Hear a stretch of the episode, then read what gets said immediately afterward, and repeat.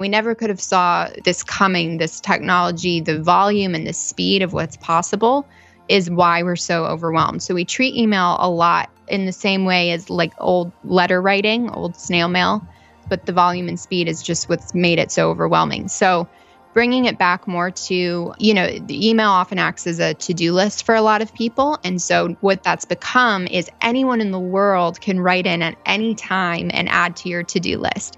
And that's an impossible expectation to keep up with.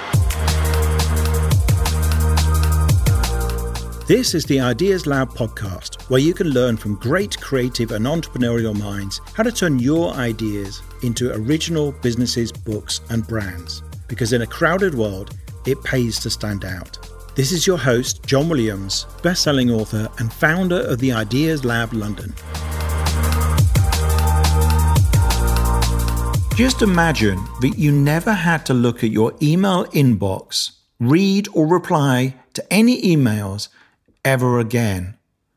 How much free time would you have? What could you use that time for in your business or in your personal life? That is a question I explored with Claire Giovino in today's episode of the Ideas Lab podcast because she has set up a business to do exactly this for people, to make it possible. She launched Inbox Done in 2017 and has grown the business to multiple six figures in just 11 months with zero startup capital. She currently manages a growing team of remote inbox managers and upwards of 3,000 plus emails a day, all while traveling the world, or at least until recently. So I wanted to ask her, what are we all getting wrong about email? And if we want to move away from our own inbox and stop it dominating our working day, how do you really outsource something that is so fundamental to what we do day in and day out? And also want to find out how Claire has made such a success of Inbox Done and how she's made that work in a partnership with Yaros Starak, who is one of the founders, one of the pioneers of internet marketing and blogging. So it's going to be a great episode. Let's dive in. Claire, thanks very much for joining us. I've got to ask you the question. You know about email and how to make it work for people because this is your business that you've built. What are we doing wrong with email? I'm a disaster area of email. What are people typically getting wrong with their email inbox? Mm. The most common issue for myself included is rereading the same email multiple times and taking no action with it. So on average, it's, you know, three to four times per email, which is just wasted energy, wasted time throughout the day. You know, even if we're not consciously aware of it, our brain is still lodging that one email up in our brain, which is causing clutter. And then you add hundreds of emails to that. And that's what creates those backlogs in our inboxes too, um, because we don't have clear set rules for how to handle each email. So what you're saying that's really interesting. I hadn't hadn't really kind of connected the dots between multiple readings and this, in, you know, this build up in your inbox. But what what do you mean by rules? What kind of rules might you apply to emails? Yeah, so some of them we do automatically. You already have rules in your head for, you know, this is an email I always delete. This is an email I always forward. This is something I always file. Um, but some things we've just never taken the time to say, okay, this is the template that will always be sent out when I receive this type of email. Um, you know, or someone else on my team can handle. There's there's no reason I need to be handling this. This will always be a forward. Um, and so a lot of people do they unconsciously have created rules in their head, um, but just have never documented them. Um, and so if you're looking to teach someone how to handle your email, that process will either be drawn out of your head um, or created with somebody. Okay. Yeah, that's interesting. I've been frustrated, and I don't know if there is any technical solution you know of for this, but there are certain emails I want to always forward to the same place, and I, I, yeah. there doesn't appear to be any way to do a keyboard combination that says forward this to this person. Right. All right. So you can create a filter for that easily where it will um, skip your inbox entirely because the goal is for you to have to sift through as little as possible in your inbox. So you can set up a filter that will forward it to the address you want it to go to. And then it will add it to a, you know, if you don't want it to delete or disappear, it can also, uh, the filter can also put it in a specific folder for you too. Yeah, I mean, the challenge for me is that it's, I've got so many things that class as receipts. I want to, whenever I see a receipt, forward it to my receipt system, which scans yeah. it. And you, but the problem is you can only set up a rule dependent on the content. So I'd have to do it for every kind of receipt I ever receive. And I'm too lazy to do that. well, that's where the the psychology of it comes in, which is the most interesting part to me. Honestly, this is never like a industry or field I thought I'd be getting into, but the psychology of uh, setting up a system to begin with that serves you for the rest of your life it's a little bit of a overcoming that hurdle of okay this is going to take a little bit more time now but it's going to save me hours and hours of time down the road. Yeah. Okay. Valid. And so what you do for people with inbox done is you take people's email you, you it, just to take email away from people, you kind of people can outsource their inbox to somebody else, to you, or to your business rather. Um, but I'm I imagine there's a lot of resistance. I think people would have all sorts of fears around that. I immediately think, like, I'm not a person who thinks in terms of systems and processes, which you have a feeling you probably do. And so to mm-hmm. me, it's all one massive uh, you know, uh, unsystematic mess, but I could never apply any rules to. So yeah. some of that, you know, for instance, how do I separate the stuff? For, for one of the first thoughts occurs to me is sometimes I get private emails and they come to my same account, and um, you know, how do, I can't stop my friends from using an email address that they poked into their uh, email program three years ago. They're still going to email me about something. So how do I separate that out? And mm-hmm. you know and then like can people really answer for me? What if something falls through the cracks? So are these kind of things that you have to deal with with customers all the time? All the time. Yep. And there's some technical answers to what you said and then there's the some psychological answers there. Um there some people will never be okay with it. You know the inbox is a very personal space and so that's totally fine. But for the people who are ready and open to the process. Um, you know, people come to us when they feel overwhelmed with their inbox or they realize what a time suck it's become. Um, but kind of the more hidden pain point that we're solving is finding you somebody who has been trained and who is qualified and who knows all the systems so you don't have to know the systems. Like that would not be your job as the client to build the systems and know what questions to ask. We're going to ask all those questions for you and draw the information out of you and what already lives up in your brain. Um, but yeah, all that resistance is there. It can be, you know, the resistance of, well, I'm the only one who could ever answer this type of email.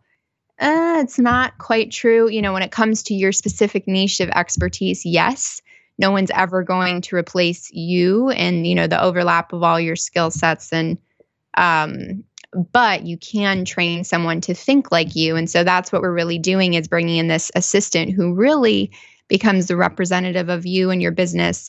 And instead of just delegating to them they're learning how to make decisions like you in the inbox. So it's really a lot of people are looking to clone themselves in the inbox. Um, and that's our aim. And that's what brings about the um, assurance and the trust once they see that process playing out and people responding just like them or even better than them sometimes. Right. Oh, that's interesting. Yeah. Yeah. And and what's the? I, am I suppose I'm still getting my head around this. Um, and you do that by a process of, of determining. I mean, okay, so let, us dive into this a little bit. Uh, yeah. If I was going to sign up with Inbox Done, what are some of the things you would work with me to do at first? In in how do you approach that onboarding process? Because at the moment, it seems like, you know, some sort of magic I don't understand.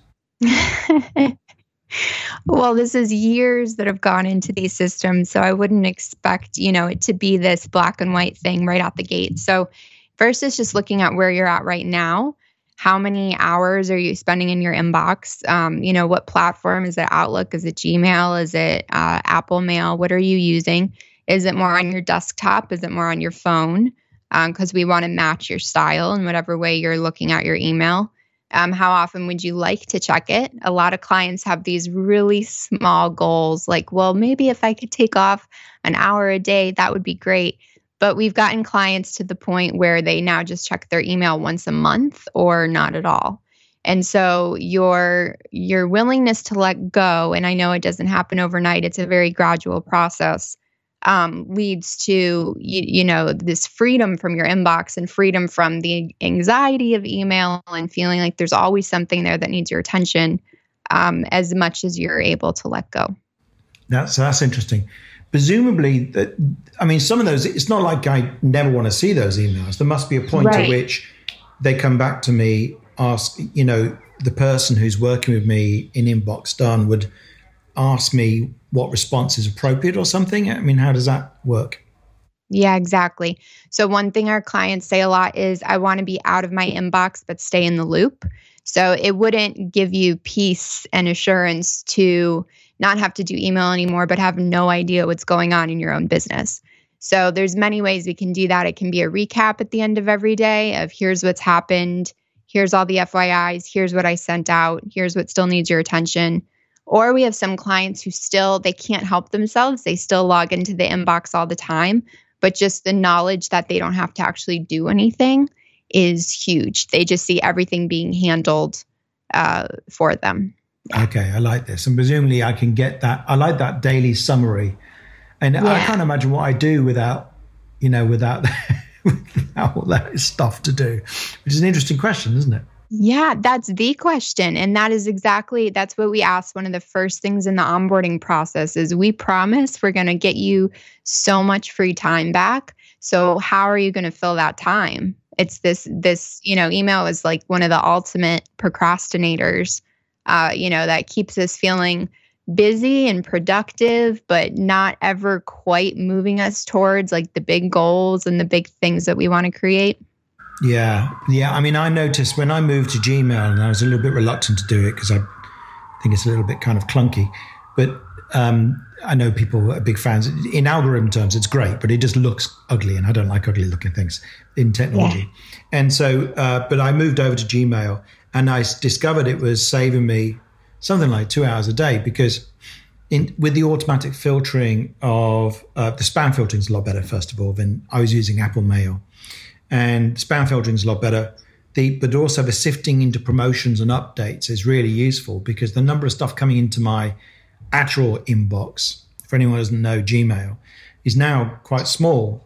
And yeah. what I do is, particularly when I'm busy, like when I got a deadline or I'm traveling or something, I just if I just keep up with the with the the main inbox, I know that life's not going to fall apart usually unless something's sneaks into mm. updates that's actually quite important. Um, like British Gas says, you know, we didn't receive your last payment, we're going to cut your gas off or something like that. You know, it's good falling under updates because that's where their normal um, uh, updates come from. So as long as I scan that every so often, and then the promotions, if I don't read it for several days, it doesn't actually matter anyway. So I will scan up it and then see, like, okay, I want to read that, that, and that. And if I'm busy, I just won't. So already I can see how that that level of of sifting. Uh, I mean, I was quite shocked that I was literally saving. I should have been able to logically do that in my head as I was looking my inbox and go, well, that's just a promo and that's just a regular update, uh, but that's an important email. But it wasn't happening. And so yeah. I can only imagine what the saving would be if I moved to a service like yours and people started replying for you. Yeah. That's the thing. We only we we all have a limited bandwidth, we, you know, and, and limited decision making uh, energy for any given day and all of those minor decisions add up and take away from you know the bigger decisions that we have to make in a day yeah that's fascinating because those those extra the promotions and social actually stresses me out because my OCD I know there's like stuff sitting there right and I just want it all to be clear so I'm glad that's working for yeah. you. No, and I've also got another system that's worked for me and I remember talking to somebody on Twitter who's quite famous for productivity and he was skeptical and um, I can't remember who it was now. Uh, but I have a thing. I have a, I set up a a link which shows me just today's emails, which is for the last 24 hours, and then I've also mm-hmm. got for two days, three days, and so often I'll be overwhelmed looking at my inbox because I do not clear it. And uh, but if I look at one day, it starts off looking like a lot, and very quickly it sifts down to almost nothing because there's a bunch of stuff which I've already dealt with, which just needs filing or deleting. And mm-hmm. then it comes down very quickly to like, okay, actually, I'm now lo- no longer behind, at least on this day. And so for me, that's another thing that works. It's kind of managing, I have to manage my own perfectionism. And because mm-hmm. I don't have a good mm. way of dealing with everything to the level of perfectionism that I cope with.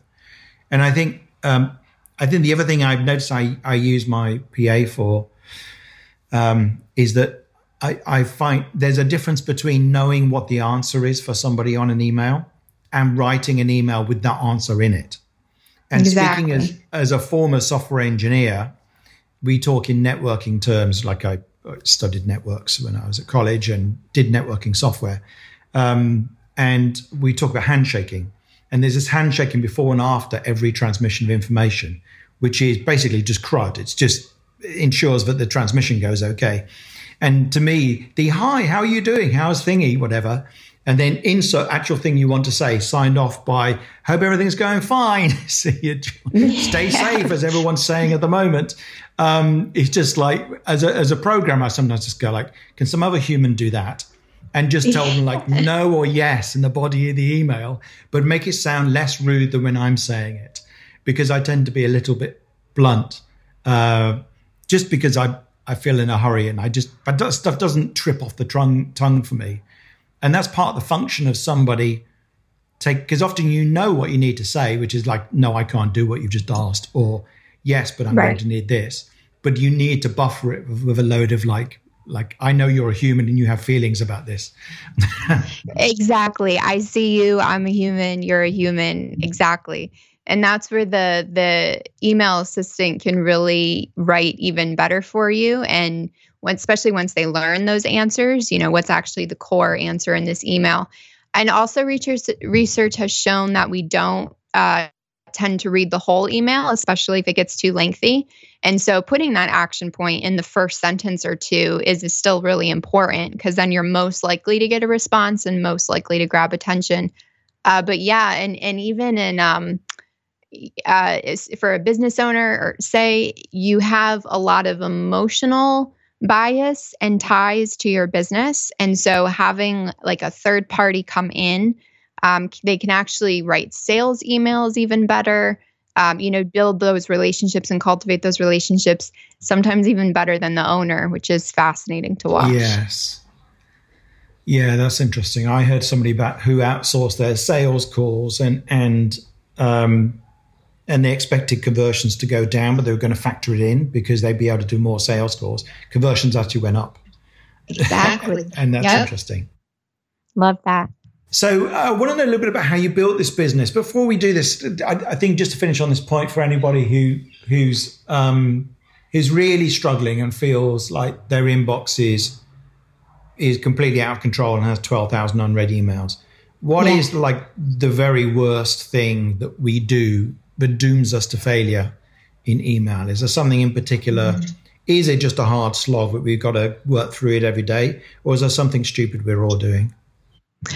No, no one's stupid. It's and and it's I don't think we have to slog through every day. I think it's tweaking um, our expectations for ourselves and then other people's expectations. So in a way, we're almost um, I advocate for kind of conditioning the people that you are writing to if people get used to uh, hearing from you within 20 minutes then that's what they're going to expect and that's you know the pace at which they're going to communicate with you um, but you know we never could have saw the the this coming this technology the volume and the speed of what's possible is why we're so overwhelmed. So we treat email a lot in the same way as like old letter writing old snail mail.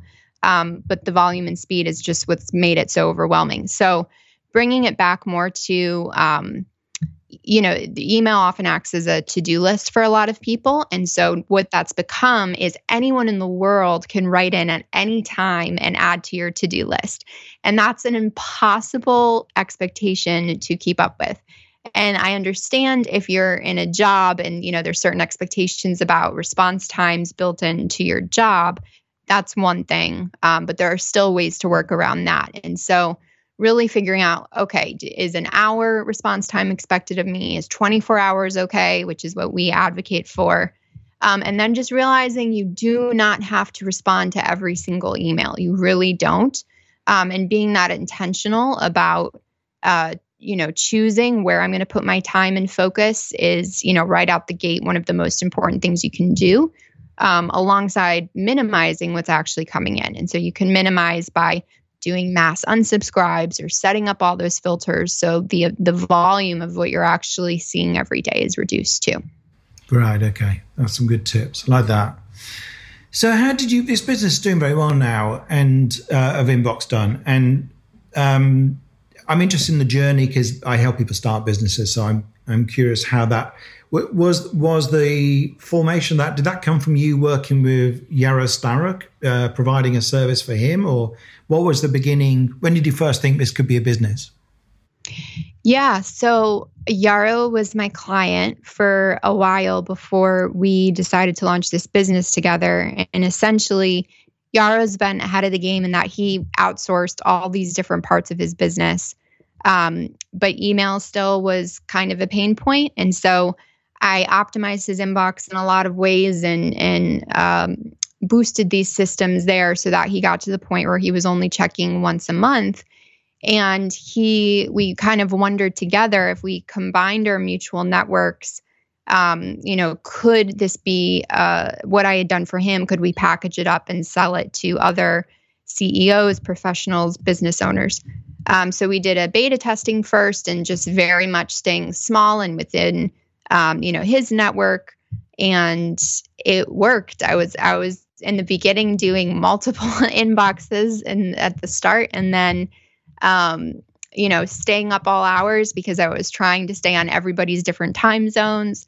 And so then the next question was could I train other people to follow these systems and procedures and ask the, the questions that were needed? Um, so then we brought on our first inbox manager. Um, and now, yeah, we have a team that's constantly growing of inbox managers from around the world. And it was the so when you started, were you just providing it for Yaro yourself? Was that the idea? Mm-hmm. And so uh, that's interesting, isn't it? Because I'm always interested in that path of from from idea to business. And it you you did something which I often recommend to client, which is you know you first of all you create a business that was based on something you're already doing, but you proved it by first of all doing it for Yaro and then doing it for a small selection of his clients and delivering it yourself and then going and hiring other people and proving that you can get them to give as good a service as you. And now you probably have all sorts of other fun challenges like scaling a business and changing your role in it and managing a team and all that kind of stuff. Yes yeah, and I never wanted to be the bottleneck of this business and that's ironically what we see in our clients is for as long as they are the ones doing their email and feeling like they're the only ones who can do their email, they often remain the bottleneck and it prevents that scaling from happening. So yeah, now the biggest focus is the building awareness because all of those tiers of management have been built and um, yeah, all the systems are in place. Wow. And and what's your plans from here? Um, are you you're taking on new people all the time? I assume. I mean, if you, where do you see yourself going next with it? That's a good question. Um, I am very into slow growth. I've never been in a hurry to expand or to scale. Um, I think Yaro and I balance each other out really well in that way. Um, and so, you know, I would like, I have no plans um, beyond, you know, keeping it a boutique service because I love the relationship building that happens and the relationship between client and inbox manager. You know, they these relationships have now been going on for years. Um, and you know, they're they've become such a crucial part of each client's team. And so really focusing on that relationship cultivation, I think aligns with that slow growth. Um, but yeah, you mentioned before the benefits of aligning with a partner when you're starting a business. And that was a huge part of it is I love uh, being able to bounce ideas off of Yaro and talk with him. And I know the growth has come because of our interaction, our collaboration, and tapping into each other's, you know, mutual audiences too. And I think that's really it. It sounds like you're good. You're a good, kind of different personalities, and you complement each other. And he has a big following because he was one of the pioneers in blogging and internet marketing from from yeah. uh, God knows twenty years probably.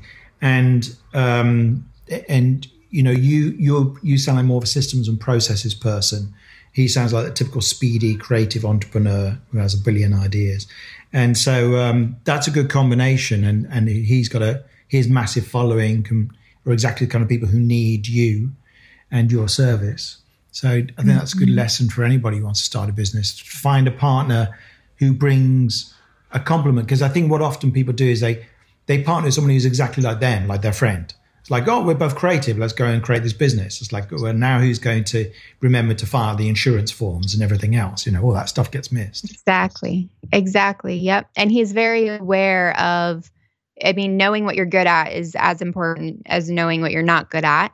And hiring was one of the things where he knew he needed someone to step in for. So, yeah, there's that awareness that you can, your partner can act as a mirror in a lot of ways in your business. Mm.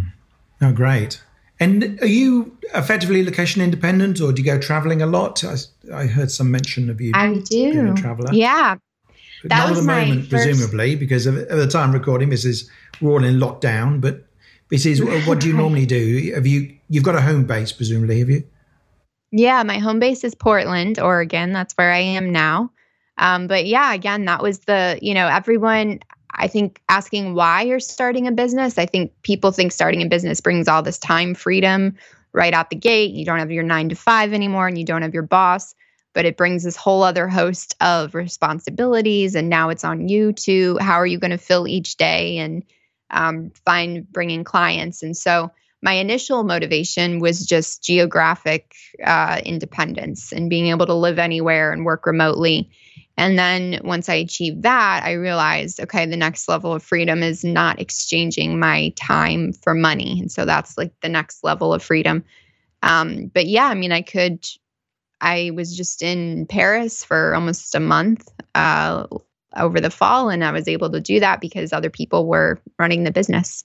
Yeah, and that sounds great. Yes. Asia is the place I normally go to. I spend a month in Bali at the end of last yeah. year and a month in Thailand, just as the, the coronavirus was taking off. And, wow. um, and despite the fact that I came home in mid February when it was obvious things were, were going seriously badly wrong, it's apparently here we are in mid-April and we still haven't got enough of everything for we're supposed to, yeah. you know, like personal protection equipment and so on. It's bizarre when I was debating whether to go to Bangkok, uh, which I was flying out of, and whether to travel around Bangkok because I thought it might be risky. And, uh, and yeah, so that's two months ago, and that was apparently not enough on the mindsets of our leaders in the world to actually get ourselves yeah. ready for things. So yeah, well, hopefully we'll all be let out in a while, and maybe I guess I think it might be next year before we go on any big location independent jaunts. People like you and I. Yeah. But that's yeah. been really interesting to to hear about Inbox Done. If people want to hear, if people want to find out more, I think you had um, uh, they go to inboxdone.com first of all. And you mm-hmm. said there was an offer of a free discovery call for someone who wants to talk it through. Yeah, inboxdone.com slash discovery. Um, that would just be, you know, similar to what we're doing now, honestly, just answering any questions you have about how the process works, because there's usually a lot of intrigue and also a lot of how exactly would that happen. Um, but it can also act, yeah, as a free consultation for just where you're at in your inbox right now. Yeah, yeah, it feels almost a bit like handing your child over to a to a yeah. childminder, just like this is definitely going to be okay, isn't it? right, your baby. Yeah. Yes. Yeah, maybe I'm not a parent, so maybe that's a wildly inappropriate comparison. But anyway. No. yeah. Okay. Well, that's been great, Claire. Thanks very much. Thank you, John. Appreciate it. If you've enjoyed this episode of the Ideas Lab podcast, we'd love you to leave a review on iTunes or wherever you listen to your podcasts. And if you do, you have a chance of having your review read out by me as I'm about to do for Leslie, who left a lovely review recently saying, I love every episode of John's podcast. The guests are all really interesting, and the topics ones I am unlikely to come across elsewhere. John is a really animated interviewer, and I always feel like I'm in the conversation. Thanks, Leslie. And anything you can do to rate or review the podcast or share it with others will help other people to discover it. Thanks very much. Thanks for listening to this episode of the Ideas Lab podcast. Please do subscribe, and if you've enjoyed this episode, it would be great if you could leave us a review. You can get links and details of everything mentioned in the podcast in the show notes, along with photos and video clips from many of our episodes. Just go to theideaslab.org forward slash podcast.